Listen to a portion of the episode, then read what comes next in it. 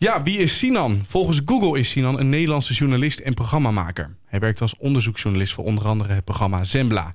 Zijn televisiedocumentaires Bloedbroeders en de Arabische Storm met regisseur Thomas Blom. Uh, Sinan, je bent ondertussen 41. Ja. Dat is twee keer mijn hele leven meegemaakt.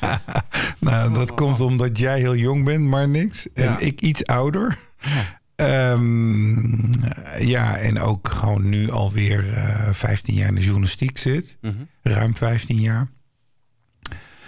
Um, ja, het is uh, hopelijk nog niet klaar in de journalistiek. Nee, het is heel simpel om, uh, om, om, een mening te vormen om iemand te gaan googlen. Nou, ja. Bij jou kwamen er ook een paar dingen erboven als je alleen mm. nog je naam intypte. Ja. En ik heb even drie van gepakt. Ik denk, ja. dat kan ik beter persoonlijk aan je vragen dan ik het ga googlen. Ja. Um, de eerste die omhoog kwam was uh, Sinan Kan, gezin. Ja, dat komt, uh, daar wordt vaak op gezocht en dat snap ik wel. Uh, mensen willen weten hoe mijn privésituatie is. En ik praat daar niet over. En dat heeft een aantal redenen. Um, nou ja, ik zei net al dat ik al 15 jaar in de journalistiek zit. Het nodig heb meegemaakt als het gaat om bedreigingen en intimidaties. En eigenlijk alles wat met privéleven te maken heeft, dat probeer ik gescheiden te houden van het werk. Ja. Dus dat is een vraag die mensen vaak ook aan mij stellen. En, die, uh, en als ik met journalisten een interview geef, dan zeg ik ook over mijn uh, privé situatie, relatie, uh, wat dan ook, daar praat ik niet over. Nou. Dus dan is het heel logisch dat mensen daarop gaan zoeken. Ja, er is ook vrij weinig eigenlijk van te vinden. Ja, klopt. Dat, dat, is knap van je. Het is tegenwoordig heel moeilijk om privé te blijven op het internet met, met Facebook, Instagram, dat soort dingen. Klopt. En het tweede wat naar boven kwam is je afkomst. Want je bent ja. moslim. ja. Althans, dat staat dan weer op Google. Zeker, ik heb een moslimachtergrond. Um, um, Turks-Koerdische ouders. Hè. De, allebei zijn geboren in Turkije. Ik ben zelf geboren en getogen in Nijmegen, waar ik nog steeds woon. Mijn opa uh, aan vaderszijde is de eerste die naar Nijmegen is gekomen. In 64 al, dus al meer dan een halve eeuw. Ja. En uh, dan mocht ik de 85 halen, dan uh, kan ik zeggen dat mijn familie al een eeuw in Nijmegen woont. En dan ben je, um, naar mijn gevoel, geen Nederlandse Turk of ne Turkse Nederlander, maar dan ben je gewoon een Nijmegenaar. Ja. Hey, en als je zoveel onderweg bent in Amsterdam, Hilversum ja. voor je werk. Denk je dan niet eens, joh, Nijmegen, wat een pokkenstuk. Uh, wordt dan niet tijd voor een leuke plek hier? Nee, ik heb dat eigenlijk. Uh, ik heb in, uh, in Tilburg gestudeerd. Ook in die periode heb ik altijd in Nijmegen gewoond. werk al 15 jaar in de journalistiek. reis veel op en neer naar Hilversum, Amsterdam. Um, en ik heb eigenlijk nooit gedacht gehad om hier naartoe te verhuizen. En het is ook gewoon omdat ik uh, een nogal fijn leven heb gehad. En nog steeds heb in Nijmegen. Mooie jeugd, uh, harmonieuze, fijne stad met fijne mensen. Het is een lieve stad ook. Dat zeg ik ook steeds. Moeten mensen soms om lachen, maar het is echt zo. En um, uh, ja, je moet volgens mij wonen op de plek waar je echt gelukkig bent. En ik ben wel zielsgelukkig in Nijmegen. Dus ik, ik weet niet of er een andere stad in Nederland zou zijn waar ik hetzelfde gevoel zou hebben. Ja, zou je Nijmegen verruilen voor het platteland, voor de rust? Of ben je meer van de, de hectiek en het, het, altijd levende om je heen? Nou, ik woon nu in een best vrij rustig stukje in, uh, in Nijmegen, maar ik vind het stadsleven ook wel mooi. En als ik op vakantie ga, dan, dan zoek ik wel uh, de natuur op. Mm. En ook heel erg uh, het dorpsleven. Um, maar ja, dat, dat echte, echte dorpsleven, dat hebben we nou ook weer niet in Nederland. We alles is een beetje stads en uh, of het hangt tegen een, ligt tegen een stad aan. Uh, nee, dat echte dorps, ja, dat kom je nog tegen bijvoorbeeld in het Midden-Oosten in gebieden of in Afrika mm -hmm. of in Azië. En uh, nee, ik vind het wel prima in de stad. Ja. Ook qua voorzieningen en zo. En, en um, ja, ook vervoer en dat soort dingen. Ik reis namelijk met OV, dus mm -hmm. het is wel fijn als je tegen de stad aan woont. Doe je dat bewust, het OV in plaats van de auto? Uh, ja, ja. Het uh, auto um, in het kader van uh, een kleine bijdrage aan, aan, aan, aan, het milieu... om toch met openbaar vervoer te reizen. Maar daar heb je tegenwoordig heel veel elektrische auto's voor. Dat, dat, is, dat is ook zo. Um, Um, uh, wat ook wel is, is um, uh, als ik s'avonds terug uh, reis en ik ben moe, dan vind ik een, file echt heel vervelend. En, en, uh, en, in de, en als je auto rijdt kun je ook niet heel veel dingen. Ik bedoel, je kan wel gaan bellen en zo. Maar in de trein kun je nog iets gaan lezen. Je kan een mail versturen. Je kan muziek luisteren. Je kan misschien even een klein dutje doen. Mm. Uh, uh, en ik vind dat wel fijn. En ik vind het ook wel fijn om... Um, um, en misschien klinkt dat ook een beetje gek... maar om onder de mensen te zijn. Ja. En, uh, hoewel ik soms af en toe wel hekel krijg aan mensen... als ik zie wat ze elkaar aandoen in de wereld... kan ik ook niet zonder mensen. En en ik vind het wel fijn. En soms maak je toch een praatje met iemand die je niet kent. En dat kunnen soms toch hele interessante gesprekken zijn. Haal je wel eens inspiratie uit een, uh, bijvoorbeeld een, een, treingesprek waar je dan tegenover zit? En dat verwerk je dat weer in een programma of iets in die richting? Nee, niet heel erg direct in een programma, maar wel uh, um, dat ik wel eens gesprekken heb.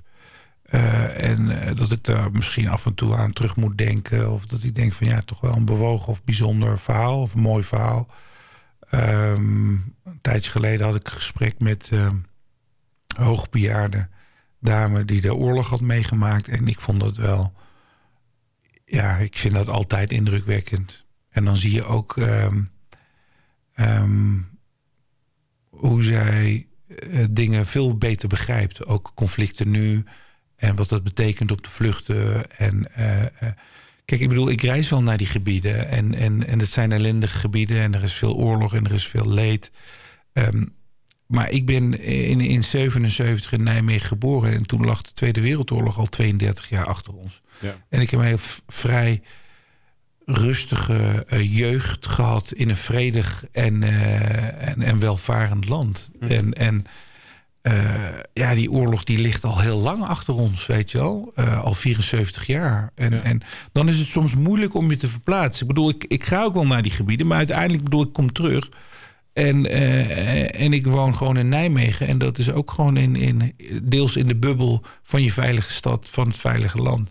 En zo iemand die, ja, die. Uh, die vertelde bijvoorbeeld ook over het bombardement van Nijmegen. Hoe heftig dat eigenlijk was. En dat, dat um, er in Nijmegen bijna net zoveel doden zijn gevallen als in Rotterdam.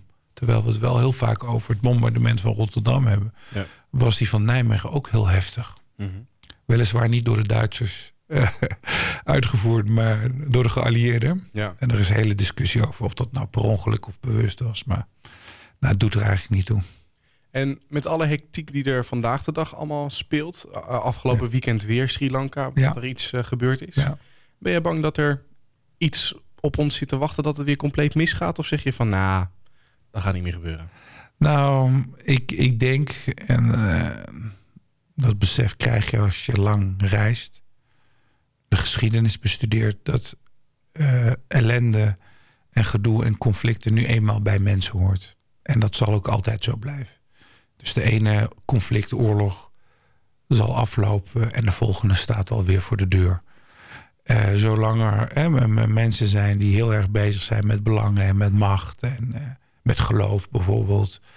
Um, en met, met geloof bedoel ik niet zozeer mensen die vreedzaam geloven, maar meer mensen die hun manier van geloven of hun invulling aan een ander willen opleggen. Uh, en daarvoor soms ook geweld gebruiken. Um, of een ideologie waar je geweld voor gebruikt. En dat dat gewoon van alle tijden is. En, en, en, en uh, een conflictvrije wereld, uh, één grote vredesbol, ja, dat zit er gewoon niet in. Nee. En uh, ja, dus Sri Lanka is heftig en verdrietig en, en, en, en schokkend. En, en, en dat was Nieuw-Zeeland ook. En dat was Bataclan ook. En, en ja, de, dat zal blijven. Ik denk niet dat we er vanaf zijn. Ik bedoel, nee. uh, dreiging van terreur is misschien niet zo hoog als in de jaren 70 en 80, hè, waar veel meer terroristische groepen waren. De IRA, de ETA en uh, al die groepen. Mm -hmm. um, maar, die, maar het gevoel van onveiligheid, dat, dat ik merk dat veel mensen dat hebben. En, en dan, om het even heel cru te zeggen, ben je als terroristische groep ben je eigenlijk best succesvol. Als je constant ervoor zorgt dat mensen bang zijn. Hè, of op een gegeven moment mensen niet meer op vakantie durven. Of niet meer naar druk bezochte evenementen gaan. Ja, dan heb je eigenlijk wat je wil. Namelijk het zaaien van angst. Ja. En daar moeten we ons wel tegen wapenen, vind ik. Want het moet geen invloed hebben op de manier waarop wij leven. Vrije, open samenleving. En dat niet laten vergallen door een paar mensen die alleen maar bezig zijn om, uh, om ellende te veroorzaken. En, en ja, ja, je kijkt ernaar en je wordt er verdrietig van. Uh, ik, ik kwam, uh, las vanmorgen in, in de krant een politieagent in Nigeria die allemaal kinderen heeft doodgereden. Ingereden heeft op kinderen. En dan denk je ook, Jezus, wat, wat bezielt je man? Mhm. Weet je wel, ik bedoel, kinderen bedoel sowieso kwetsbaar in, in de samenleving. Maar dat je gewoon in, met, een, met een politiewagen inrijdt op kinderen. Ja, het is, uh, maar die, dit soort mensen zullen er altijd zijn. Ik bedoel, het klinkt heel zwartgallig, maar het is gewoon zo. Ja. Er zullen altijd moordenaars rondlopen onder ons en kinderverkrachters en, en weet ik veel wat. En het, voor mij gaat het eigenlijk, waar sta je als individu mhm. in het leven? Ja. En waar wil je staan? En, en, en hoe leef je? En kun je, leef je met een moreel kompas, met een geweten? Ben je barmhartig, vergevingsgezind? en, en dat vind ik belangrijk. En dat geldt voor uh, elk individu. En ieder is daar zelf verantwoordelijk voor waar die, waar die staat. En uh, ja, ik hoop altijd dat ik op de juiste, op de goede plek sta. En los van dat ik ook gewoon fouten maak. En dat dat ook heel menselijk is. Uh, ja, nou ja, en fouten en fouten bedoel, ik vermoord niemand. Ik hoop, ik hoop dat ik niemand ga vermoorden. Je weet het nooit, maar nee. Nou, je noemt al net een stukje dat je het in de krant leest. Dat is wel een, een, een, een ding waar ik even op wil inhaken. Ja. Kijk, als je ergens niet bij bent, dan weet je er ook niet van. Nee. mensen vragen vaak, als een boom omvalt in een oerwoud, hoor je dat dan? Of maakt dat geluid? Ja. Um, en zo is het ook een beetje met uh, de terreur, vind ik. Uh, Het wordt overal in de media uh, geplaatst. Ja. Um, vind jij dat dat te veel invloed heeft op hoe mensen meningen vormen op bepaalde situaties? Zeker. Ik bedoel, media is zeker heel belangrijk op vorming van van je mening. Um, daarom is het ook belangrijk dat het zo waarheidsgetrouw is als het maar kan zijn.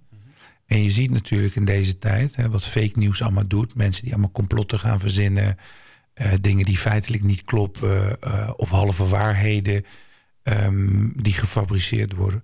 En ik, ik vind, daar maak ik me wel zorgen om. Ook omdat als je mensen niet juist informeert, wat heel belangrijk is. Uh, juist informeren, maar ook toegankelijk informeren. Informatie moet ook toegankelijk zijn voor iedereen. Informatie is ook een mensenrecht. En informatie moet alleen, niet alleen zijn voor mensen die hoog opgeleid zijn en het kunnen volgen. Nee, ook voor mensen uh, die misschien iets minder zijn opgeleid, maar ook graag het nieuws op een toegankelijke manier willen, willen volgen.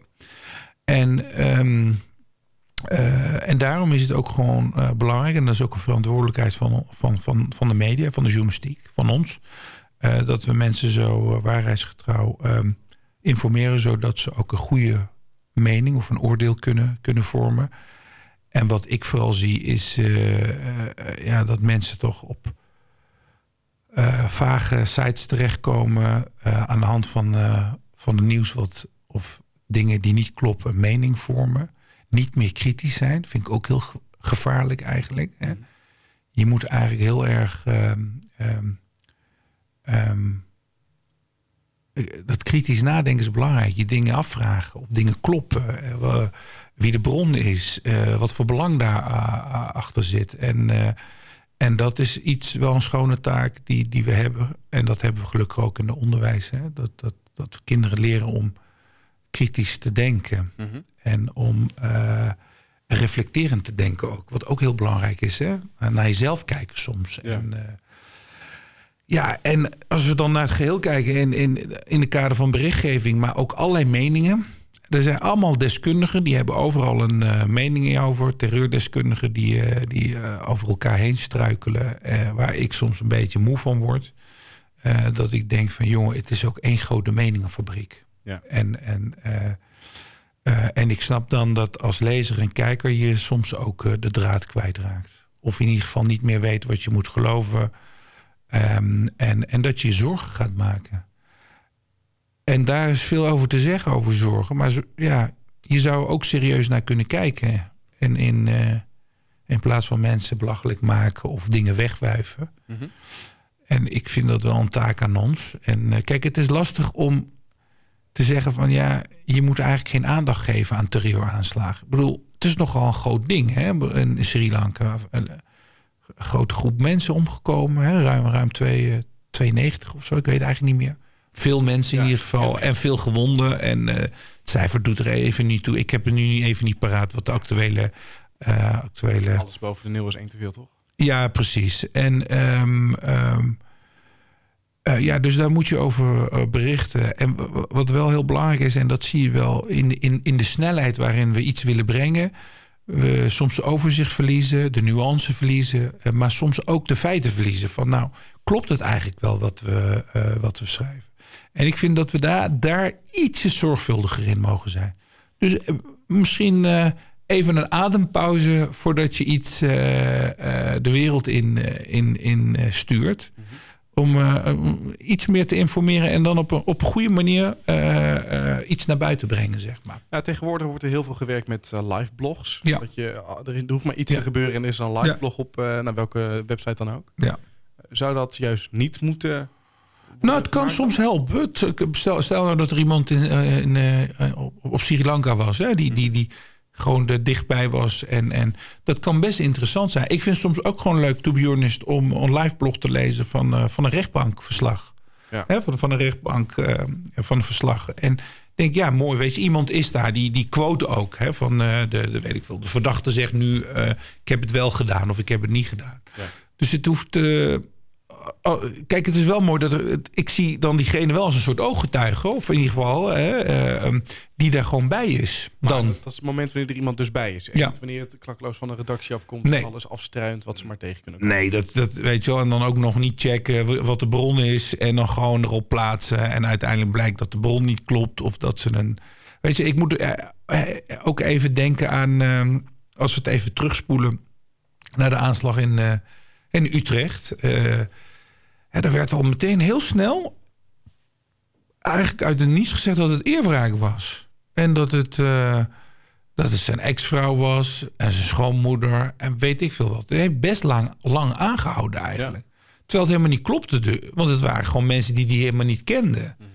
En dan denk ik van ja, dan, dan duw je... Weet je, allemaal mensen allemaal over eerwraak en uh, culturele dingen. En toen dacht ik, oh jezus, weet je wel. Bedoel, het is geen eerwraak. En, en dan heb je drie uur lang daarover zitten, zitten twitteren. Uh, uh, en en allerlei meningen en columns zitten tikken en zo.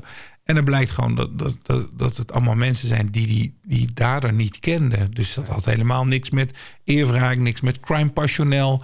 Het had daar gewoon allemaal niet mee te maken. Dus ook niks met, met, met het culturele. Gewoon iemand die gewoon gek is en ziek in zijn hoofd. En, uh, en het leven heeft ontnomen van mensen die hij niet kent. Eigenlijk mensen onrecht heeft aangedaan. Mm -hmm. Zo zie ik dat. Groot ja. onrecht. Namelijk de dierbaren. Hè, die nu uh, uh, hun geliefde vader, broer, zus moeten missen. Ja. Hey, om even terug te komen naar die vragen die Google allemaal ja. uitspuwde. Um, mensen zijn ook enorm benieuwd naar je biografie. echt? Echt? Ja, het, het, staat er volgens mij als derde tussen. Sinan Kan, biografie.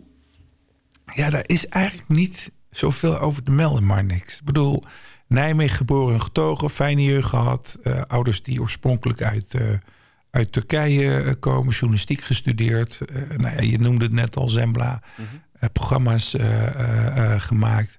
Um, mijn leven en mijn privéleven in, in Nederland is eigenlijk niet zo spannend, als ik heel eerlijk ben. die, die is minder bewogen dan, dan, dan anderen. Eigenlijk neem ik mee echt. Ik bedoel, uh, mensen die uh, feesten, uh, weet ik veel. Um, met privéproblemen in het nieuws komen, weet ik veel, scheidingen, noem maar op allemaal. En voor mij is het, het is eigenlijk niet zo spannend. Nee. Echt, ik meen het. Ik bedoel, als ik naar me zou terugkijken. Stel nou dat ik voor, voor, voor een roddelblad zou werken. Mm -hmm. Dan zou ik zeggen, ja, daar ga ik echt geen seconde aan wijden aan die man. Nee. Het is allemaal, allemaal zo saai. En, uh, en er gebeurt niks. Geen drank, geen, geen, geen drugs, geen rock'n'roll. Uh, Welk carnaval? Uh, ook niet eigenlijk. Ook niet. Dus, dus het, ja, kom, Nijmegen wordt natuurlijk wel heel uitbundig ook carnaval gevierd. Hè, katholieke stad. Maar dat ook eigenlijk niet. Al heel lang niet. Hm. En ja, we hebben de Vierdaagse en dat is gewoon leuk. Maar dat is niet meer dan uh, uh, uh, een drankje doen ergens. En ook niet heel bijzonder. Nee. Dus het is, ik bedoel, als ik nu terugkijk naar die 41 jaar, los, los van het werk en de plekken waar ik ben geweest, is het eh, best wel saai eigenlijk. Oh. nou ja, hey, uh, je hebt minimaal nog 40 jaar. Uh, dus nou ja, ik weet het niet. ik hoop het. je weet het niet, hè, hoe lang je leeft. Nee. En even iets uh, compleet anders. Om even een beetje ja. een soort van schatting te maken hoe je dan misschien bent. Als je mocht kiezen tussen een all-inclusive cruise, een beetje de Canarische eilanden of zo, daar ja. die kant op, of, of simpel kamperen in een tentje. Waar zou je voor kiezen? Oef, dat vind ik een moeilijke, maar niks. Echt. En weet je waarom ik het moeilijk vind? Ik zou voor alle, op allebei nee moeten zeggen. Namelijk dat all-inclusive, daar heb ik niet zoveel mee.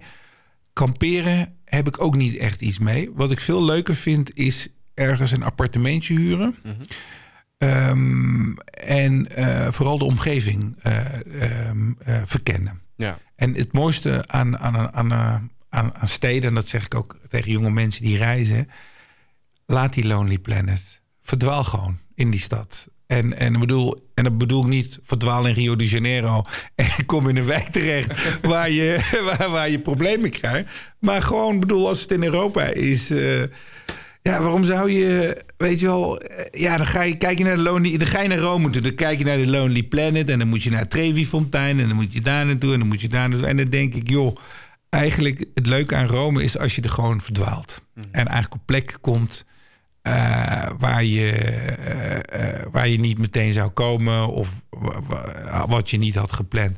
En dat heb ik ook, en dat klinkt gek, ik hou heel erg van wandelen. Dat heb ik ook in Nijmegen. Dan wandel ik gewoon zonder, zonder een plan of een route of wat dan ook. En dan raak ik altijd op een plek waarvan ik denk... Tering, ik liep hier al, ben hier al honderd keer langs gelopen... maar ik had dit detail dan weer niet gezien op, uh, op de gevel. Of uh, ja, deze straat die ken ik dan weer niet. En, uh, maar soms ook of dingen er nog zijn. Bijvoorbeeld, hè, is er veel veranderd in de stad... Ja.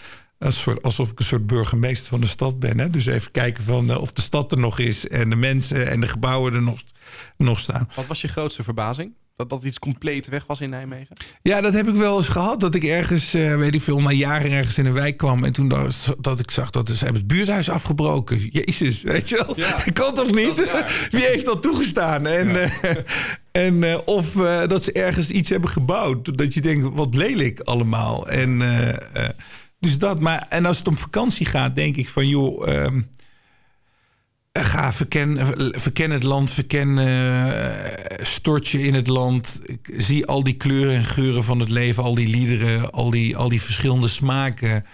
Uh, ja, ik zou ook altijd, dat is mijn advies ook naar mensen, reis vooral veel. Ja. Dan, dan ga je ook anders naar het leven kijken, uh, anders naar mensen kijken. Ga je dingen nuanceren meer. Je gaat meer waarderen wat we hier hebben. Soms ook dankbaar zijn. Hè, want niet alles is kommer en kwel in Nederland. Ik bedoel, er zijn best dingen die, we, die, we, die veranderd moeten worden, waar we aan moeten sleutelen. Hè. We hebben nog steeds een grote groep kinderen die op of onder de armoedegrens leven. Hè. We hebben het over 300.000 of zelfs meer kinderen. Mm-hmm.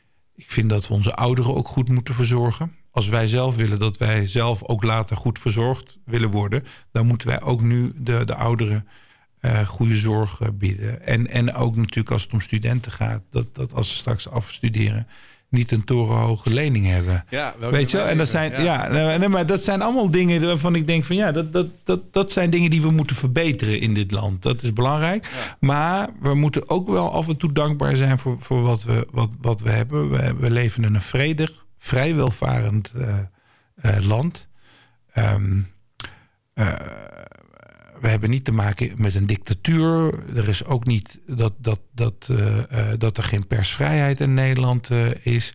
Ook niet dat er op hele grote schaal corruptie is in het land. Ik bedoel, corruptie is overal waar mensen zijn. Maar niet op, op giga schaal of verkiezingen die, die, die, die, die, waar, waar, um, waarmee gesjoemeld wordt. En dat zijn wel dingen die, die, die moeten we echt koesteren. Dat meen ik echt. En ik heb nu ook in de aanloop naar, uh, naar 4 en 5 mei... Hè, uh, uh, dodenherdenking en bevrijdingsdag ook gezegd... Van, nou, dat dat ook wel twee dagen zijn waar, waar we misschien iets langer stil bij moeten staan. En misschien moet je er ook twee nationale dagen van maken. Namelijk al die mensen die een leven hebben gegeven... zich hebben geofferd voor vrijheid... om die ja, nog intenser te herdenken eigenlijk. En om vrijheid nog uitbundiger te vieren. Want vrijheid, ja, dat, dat is voor ons van heel zelfsprekend, maar voor heel veel mensen niet. In al die landen waar ik kom, hè, mensen die in een dictatuur hebben gewoond of nog steeds uh, wonen, uh, zie je ook van ja. Uh, van gekke Europeanen die, die, die hebben het zo goed, die weten niet meer wat ze moeten doen van gekheid, weet je wel. En, en ja, tuurlijk, er zijn altijd dingen die we moeten veranderen. En daar moeten we ook aan blijven sleutelen, vind ik. Maar af en toe ook stilstaan bij wat we hebben en ook daar dankbaar voor zijn en dat ook koesteren. Ja, de meeste jongeren van, van mijn leeftijd, die gaan op 5 mei gewoon een festivalletje pakken. Ja. En de volgende dag zijn ze brak en ze gaan gewoon weer door met de rest van het leven. Prima, maar dat, ook dat vind ik goed. Uh, dat vind ik geen probleem. Ik bedoel, uh, dat, het is ook vieren namelijk. En dat doe je ook met een festival. Uh, als je maar ook gewoon stilstaat bij dat, dat we onze vrijheid vieren. Ja. En, en, en dat, als dat besef er is, dan, dan maakt het niet uit. Ik zou zeggen, vier lekker. Um, en, en daar hoeft ook niet uh, uh, weet je wel, we hoeven ook niet de hele tijd al die verhalen over uh, met 5 mei over de Tweede Wereldoorlog terug te halen. Er zijn mensen die die terughalen. Maar we moeten ook kijken naar, naar jonge mensen die daar gewoon ook iets minder, minder in zijn geïnteresseerd, omdat het ook al verder weg is. Ja. Snap je? Dus het moet in een beetje iets meer hedendaags jasje gestoken worden. Wel natuurlijk verwijzing naar die Tweede Wereldoorlog. en en nou, vooral nog, nog uitbundige vieren, zou ik zeggen. Maar ja. niks. En um, Wanneer was nou eigenlijk het moment dat jij dacht, nou, journalistiek, dat is mijn roeping. Dat wil ik gaan doen. Nou, ik wilde eigenlijk op uh, geschiedenis studeren op de Radboud Universiteit. En uh, in Nijmegen. Maar, maar, waarom? Waarom de geschiedenis? Geschiedenis, eigenlijk vind dat fascinerend. Geschiedenis is fascinerend. Uh, om, als je het heden wil begrijpen, moet je ook terugkijken in de geschiedenis. Als je naar conflicten kijkt, moet je ook kijken naar geschiedenis. sommige conflicten die gaan al heel ver terug. soms een paar honderd jaar. Uh, dus geschiedenis zegt ook heel veel over het heden, maar ook over, gaat ook iets over, zegt ook iets over de toekomst. Dus ik vond het een fascinerend, mooi vak, interessant. Ik hou heel erg van verhalen. Dus ook van uh, uh, grappige, ontroerende, heroïsche verhalen uit de geschiedenis. maar toen dacht ik, ja, wat, ja, wat kun je er eigenlijk mee? Hè? en, en past dat wel eigenlijk bij mij? Bij mij? Ik heb, mhm. ben reislustig toen al. Uh, hou heel erg van, uh, van avontuur, maar ook dat ik heel erg maatschappelijk uh, betrokken ben. Mijn ouders, dat, waren, dat zijn twee linkse activisten die zich heel erg inzetten voor de samenleving. Al ruim 30 jaar vrijwilligerswerk doen. Heel erg met de wereld ook bezig zijn. Hoe het in de wereld gaat, over onrecht in de wereld. En toen dacht ik, ja, de beste opleiding, beroep die daarbij aansluit, is eigenlijk gewoon journalistiek. Ook nog mijn vader wilde graag journalist worden. Dat is niet gelukt. Uh, op uh, wat oudere leeftijd naar Nederland gekomen om te werken in de metaalindustrie. Um, er was geen uh, mogelijkheid voor hem om te studeren. je moet eerst een nieuwe taal leren. En dan ben je alweer een paar, paar jaar verder. En dat kon niet, want ja, hij moest voor het inkomen zorgen. Um, maar mijn vader heeft wel als amateurjournalist gewerkt bij een uh, piratenzender in, in, in, uh, in Nijmegen, waar ze met een paar vrienden Turkse radio maakten. En hij heeft nog voor een soort lokaal suffertje uh, geschreven. En, en, toen dacht ik, nou, het is ook wel weer leuk om iets waar hij zo van droomde, om dat dan waar te maken. Is hij trots op je? Ja, hij is zeker trots. maakt zich ook wel vaak zorgen. Omdat hij vindt dat ik toch ook wel veel risico's neem, neem met onderwerpen die ik behandel of de reizen die ik maak. Maar ze zijn, mijn ouders zijn zeker heel erg trots. Ja. Hey Sina, je werd voornamelijk bekend door uh, Wie is de Mol onder mijn doelgroep. Moet je ja. zeggen dat ik geen idee had wie je was. ik denk, hé, hey, dat is een toffe baard, leuk. Ja. Um, ja. Je bent afgevallen in uh, aflevering 8, toen moest je weer naar huis. Ja. Uh, spectaculair seizoen. We hebben van alles meegemaakt. Niels die een joker steelt. Um, wat was eigenlijk de smoes om zo lang van huis weg te zijn? ik, heb, uh, ik heb gezegd uh, dat ik een boek ging schrijven in Libanon. en het vervelende is dat ik een paar maanden later echt naar Libanon ging om een boek te schrijven. En dat niemand mij meer geloofde, zeg maar. Die dacht dat je mee een expeditie Robinson. Ja, die dachten, ja, die weten het wel, elke ja. keer. En uh, ja, nee, het, uh, ik werd ergens volgens mij begin vorig jaar gevraagd. Toen heb ik er even over nagedacht. En eh, van past het bij mij en eh, wat, wat brengt het en wat neemt het? Eh, toch zijn belangrijke dingen, omdat ik ook in de wat zwaardere journalistiek zit. En wat bracht het en wat nam het dan? Nou, kijk, eh, eh, je, zegt, je zei het net al, eh, niet heel erg bekend onder, onder jouw doelgroep. En dat was wel het doel. En, eh, want ik dacht van ja, ik maak documentaires voor NPO eh 2. eh, eh, mensen die geïnteresseerd zijn. maar ook toch wel wat oudere doelgroep. En, eh, en ik dacht van ja, er is een grote doelgroep jonge mensen die ik wil bereiken. En die ik niet bereik op, of niet goed genoeg bereik, moet ik zeggen, op NPO 2.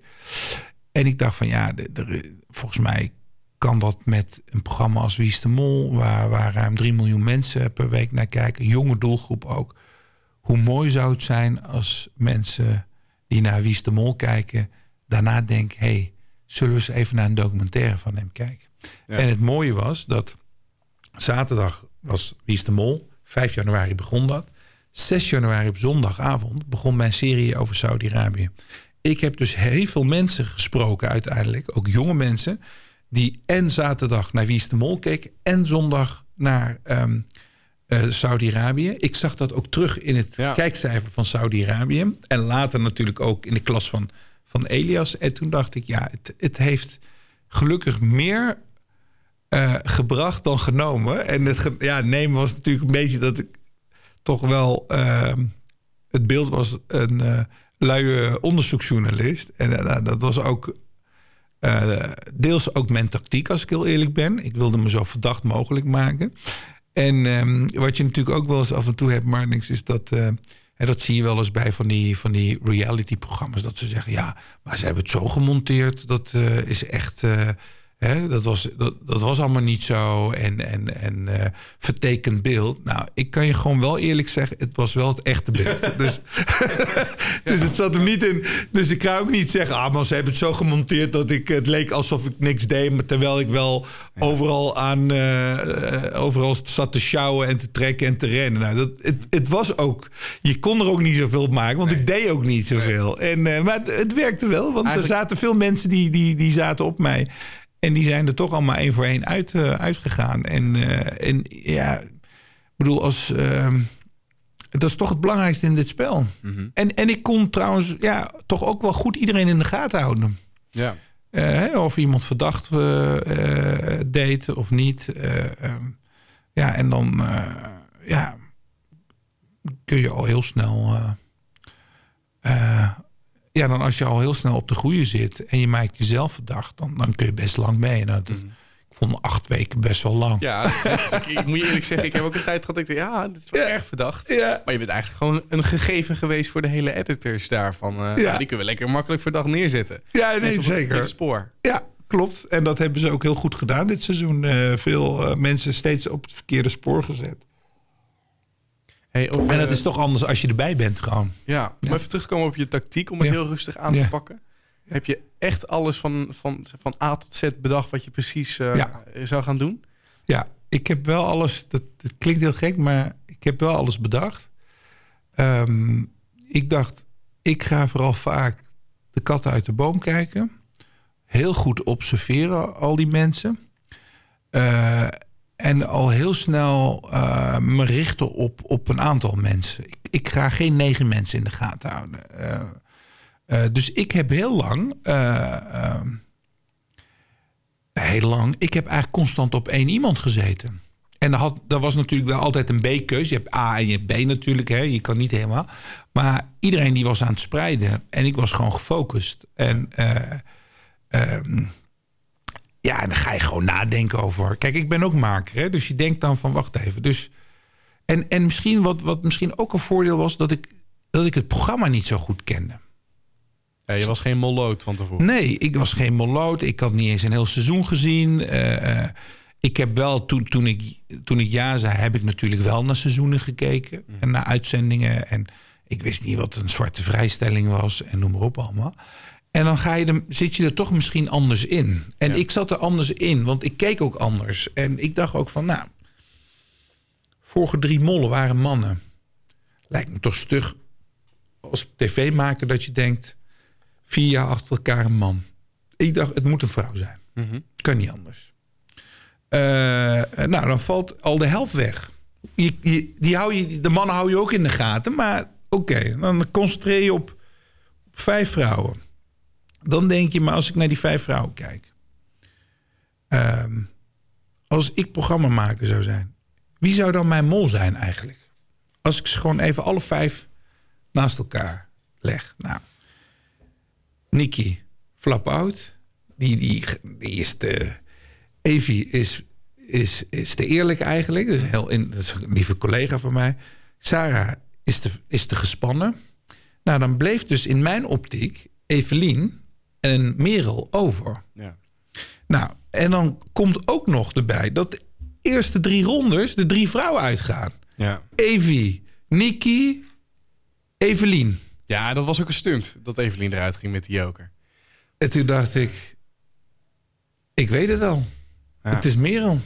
Zo. En- En, was dan Sarah ook de, de B-keuze? Of was het man een B-keuze? Nee, het Sarah was wel een B-keuze. En ik heb ook nog wel eens even zo'n beetje eh, weer de ooghoeken naar Rick Paul gekeken natuurlijk. Niels niet. Niels heb ik nooit, nooit echt verdacht. Eh, Jamie niet. Rick Paul wel. Weet je dat je af en toe denkt, ja, slag om de arm, je weet niet. Eh, Robert niet. Ehm, eh, op een gegeven moment zit je op Merel. En als je dan elke ronde doorgaat, ja, dan weet je gewoon dat je goed zit. Ja. Ik wist wel op een gegeven moment dat Sarah het niet was. Maar ik wist wel, als Sarah ver komt, dan gaat zij winnen. Ja.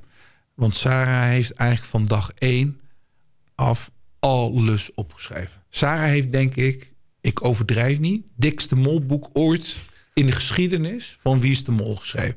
Ik denk dat zij zelfs heeft opgeschreven wat voor kleur t-shirt de chauffeur in de, in de bus droeg. Eh, ik zeg ook wel eens, eh, jongens van de AIVD... als je ooit op zoek bent naar een dossier van mij... bel Sarah, want die weet alles. hè? Welke kleur boxer ik draag, eh, wat ik eet, waar ik niet van hou. eh. ja, en toen wist ik ook van... Kijk, het, ik, ik had het zo gepland. Ehm, als het allemaal een beetje vlotjes loopt, ga ik gewoon winnen. Als Sarah in de finale komt... en als ik met Sarah in de finale sta... dan ga ik de finale verliezen. Dus ik had er baat bij om bijvoorbeeld mensen als eh, Ro- Robert eh, eh, door te laten gaan. En, en Niels had ik zoiets van, ja, dat is lucky one. Die pak ik wel in de finale. Ja. Maar ja, die, die, de lucky one, die, net voor de finale een, een vrijstelling die hij krijgt, min of meer van, van Merel. En toen dacht ik, oké, nu gaat het dus Niels vrijstelling, Merel is mol. Het gaat nu in de executie tussen mij en Sarah. En die ga, dat leg ik af. Ja. Want eh, zij heeft alles opgeschreven. En ik hield geen molboekje bij. Nee. was heel overzichtelijk. Want het was één iemand waar je op geconcentreerd bent. Ja. Ja, daar hoef je toch ook geen molboekje bij. te- Nee. Maar ook dat was dus verdacht hè, van mij. Snap je? Dat, ja, tuurlijk. hey, hij gaat steeds door. Hij doet niks. En hij heeft geen molboekje. Hoe zit het Ja. met hem? Dus dan lag ik met eh, eh, Robert op een kamer. En dan zei hij dan in de avond... Maar Menneke, jij bent er toch? en dan zei ik, maar Robert, ik ben het niet. Maar als je op mij gaat zitten, ga ik je uitzwaaien. Ja. Je moet op een vrouw gaan zitten. En, eh, en dan el- elke avond weer... Maar Menneke, jij bent er toch? Uiteindelijk lag hij eruit. Ja, ik vond het wel jammer, want ik, had, Ja. ik, wel, ik vond het heel leuk met, met Robert. En trouwens, het is heel gek dat ik dat zeg, maar ze waren eigenlijk alle negen wel leuk. Mhm. En ik denk eh, dat je altijd wel iemand eh, ertussen hebt zitten die je vervelend vindt, of, eh, of wel een paar mensen die je vervelend vindt. Maar deze negen mensen, als ik ze per individu bekijk, zijn er echt leuke mensen. Ja. Echt, of dat nou Niels is, of, of Evelien, of Merel, of, of Nikki, of Robert, of, of Jamie, Rick Paul. Echt, echt allemaal leuke mensen. Mhm. En dat zie je ook wel, want we zijn eh, nog wel heel hecht. En eh, we, hebben, we hebben onze Ja? appgroepje. En eh, ja, en veel eh, ehm, eh, kandidaten. eh, die, die, die, eh, veel mensen komen ook bij elkaar. En dan zie ik Rick Paul, die is dan bij het concert van, eh, van Niels geweest. En eh, Sarah is met Merel. Ik zat met Merel laatst bij Margriet van de, van der Linden. Mhm. van de week zit ik met Evelien bij Drie op Reis reistest. Dus we zien elkaar en het is ook leuk. En we gaan zeker nog wel wat dingen samen doen. We hebben ook, ook al een... Boekschrijver Libanon. Ook een barbecue gehad, stiekem. Ah, hey, over stiekem gesproken. zijn er nou veel dingen achter de schermen gebeurd... die het hele eindmontage niet gemaakt hebben?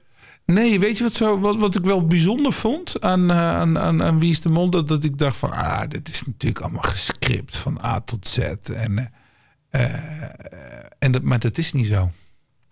Dus al onze re primaire reacties in die uitzending zijn echt. Er wordt niet gezegd tegen ons van, nee, we gaan nu even opnieuw de discussie doen. En Niels, jij moet een beetje bozig doen. En Sidan moet verbaasd doen. En die moet dit doen. Nee, het is echt allemaal echt, echt de hele tijd. Het spel is ook niet afgelopen als je s s'avonds op, op bed ligt of tijdens het, uh, het, het, eten.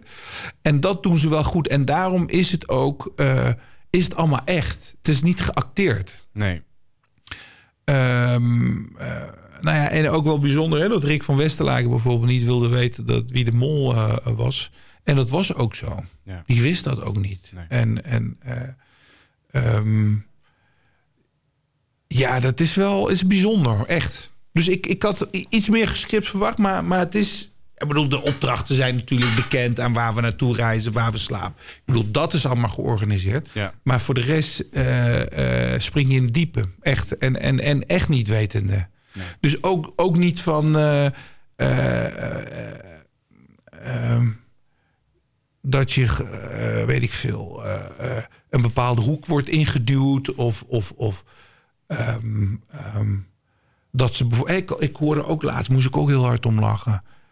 Dat ze bewust sommige uh, kandidaten doorlieten. Ja, maar jongens, dat is echt allemaal flauwkul. Ja. Echt waar. Ik bedoel, het, dat, dat, daar geloof ik echt de makers in. Je maakt die executietest en als die gewoon minder is, dan lig je eruit.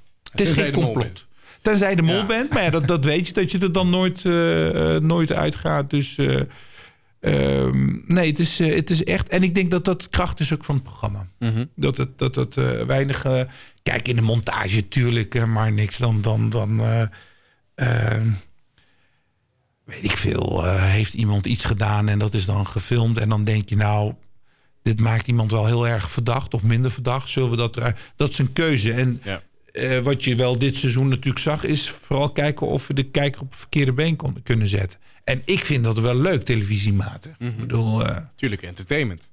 Ja, en het is ook leuk, want ik zag ook steeds uh, dat, het, dat het verschoven. De ene keer was het Rick Paul, uh, dan was het Evelien. Ja. Evie hem in het, in het begin. En het was wel leuk dat ik wel steeds... Ik stond niet heel hoog. Nee. Dus um, volgens mij samen met Robert altijd... en Nicky heel, heel laag in de ranking. Ja, nou, uiteindelijk van die drie ben je het verste gekomen, toch? Ja, ja. Nou, ik moet je eerlijk zeggen dat ik Wie is de Mol ook niet uh, heb gekeken voor dit seizoen. Ik werd okay. echt door mijn uh, vriendin ingesleurd van... Eh, ken je Wie is de Mol niet? Kijk je niet wat de fuck vindt?